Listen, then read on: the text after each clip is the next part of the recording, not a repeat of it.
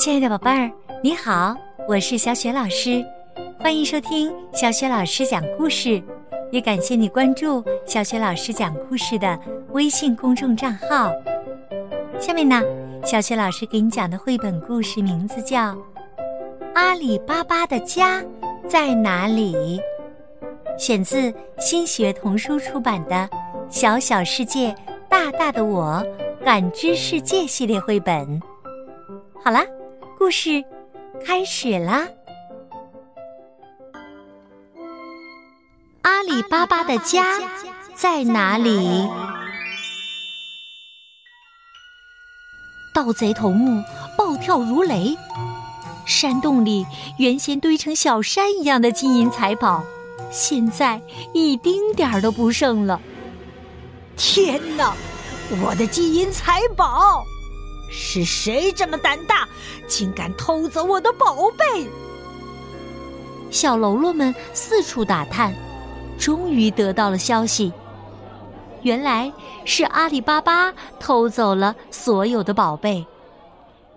头目命令道：“快，去给我把宝贝抢回来！”于是，一大群盗贼骑着骆驼出发了。他们穿过广阔的沙漠，翻越一座座高山，历经千辛万苦。可是谁也不知道，阿里巴巴的家究竟是哪一个？盗贼头目吩咐一个机灵的小贼：“快去，一定要找到阿里巴巴的家。”第一天，小贼打听到阿里巴巴的家就在集市附近。第二天，他又得到消息，阿里巴巴的家在小巷子的尽头。第三天，小贼终于打听好了，那栋白色大门的房子就是阿里巴巴的家。为了一次夺回所有的宝贝，盗贼们做了充分的准备。夜晚降临的时候，盗贼们倾巢而出，向阿里巴巴的家前进。可是没过多久，有人开始嘟囔起来：“这可怎么办呢？村子里有那么多市场，那么多巷子，还有那么多的白色大门，到底是哪一家呢？”结果呀，盗贼们因为四处乱闯，全都被抓了起来。哎呀，天哪！我竟然连一个手下都没有了，太丢人了！盗贼头目啊，狼狈不堪地逃了出来。哼，我一定要找到阿里巴巴，给他点教训！他在心里狠狠地说。对了，我还得把小家伙们揪出来。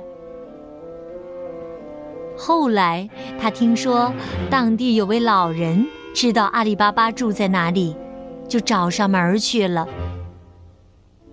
一进门，盗贼头目就粗声粗气地嚷嚷道：“快告诉我，阿里巴巴的家在哪儿？”哈哈，哪有天上掉馅儿饼的好事儿呢？你要是能帮我干点活儿，说不定啊，我会告诉你。盗贼头目一点办法都没有，只好卖力地帮老人干起活儿来。他又是打扫店铺，又是整理房间，忙得满头大汗。而老人呢，坐在一旁画着什么。盗贼头目这里看看，那里瞧瞧。哦，这些奇奇怪怪的图标是什么呀？他忍不住向老人问道。老人嘲笑他：“哎呦，你居然连地图都不认识啊！”头目眨着眼睛问：“地图？什么是地图啊？地图嘛，就是人们用来寻找陌生地点的工具。突然，盗贼头目想到了一个好主意。那也就是说，我可以根据地图找到阿里巴巴的家。老人说：“我每天呢，只能回答你一个问题。如果明天你工作认真，我就回答你第二个问题。”盗贼头目只好继续帮老人干活。第二天晚上，他向老人讨要去阿里巴巴家的地图。哎呀，这地图还在我的脑子里呢。今天呢，太累了，明天再说吧。老人打着哈欠走掉了。第三天一大早，盗贼头目又缠着老人要地图。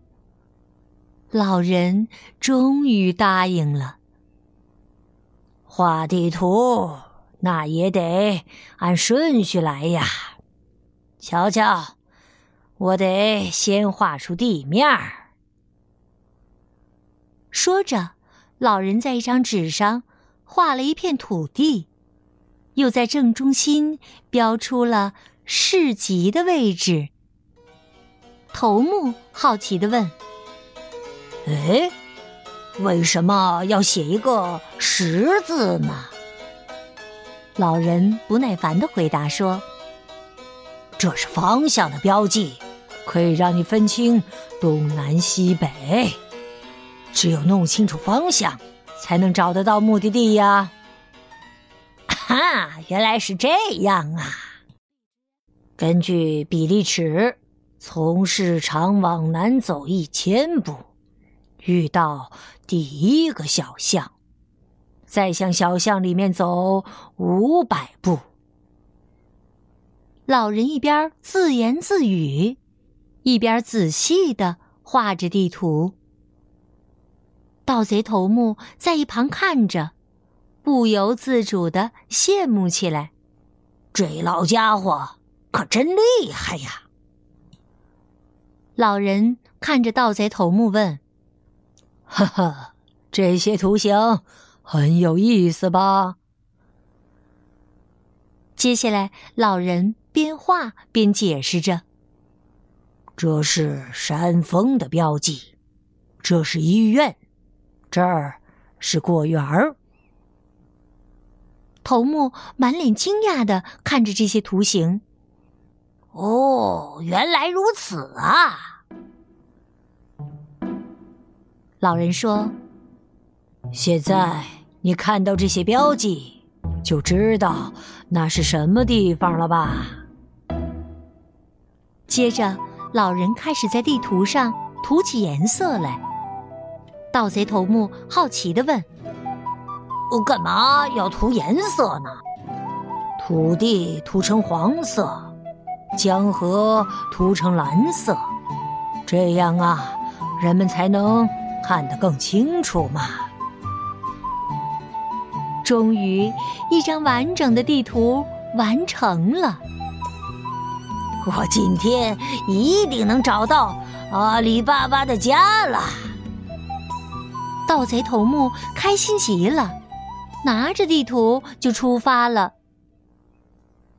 过了很久，天色渐渐地暗了下来。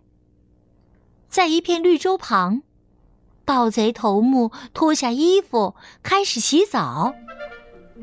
这时，一个小偷溜过来，偷走了他的衣服。更糟的是啊，那个小偷把地图和鞋子也偷走了。盗贼头目只好又跑回老人家里去。他请求道：“爷爷，您再帮我画一张吧。”“你自己画吧。”老人头也不回地走开了。盗贼头目没办法，只好一边回忆老人画的那张地图，一边仔细地画了起来。看着盗贼头目画出的地图，老人几乎惊呆了。画得真棒啊！老人提议，要不你改行画地图怎么样啊？盗贼头目认真地想了想，点头答应了。从此啊，他再也不当强盗了，而改行画地图了。慢慢的，他的名气越来越大，他画的地图啊，一上市就被抢购一空呢。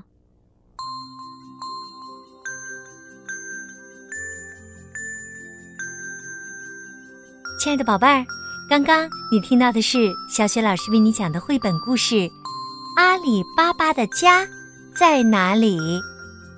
接下来呀，小雪老师又要给你提问题了。故事当中，强盗头目为什么要让老人画地图呢？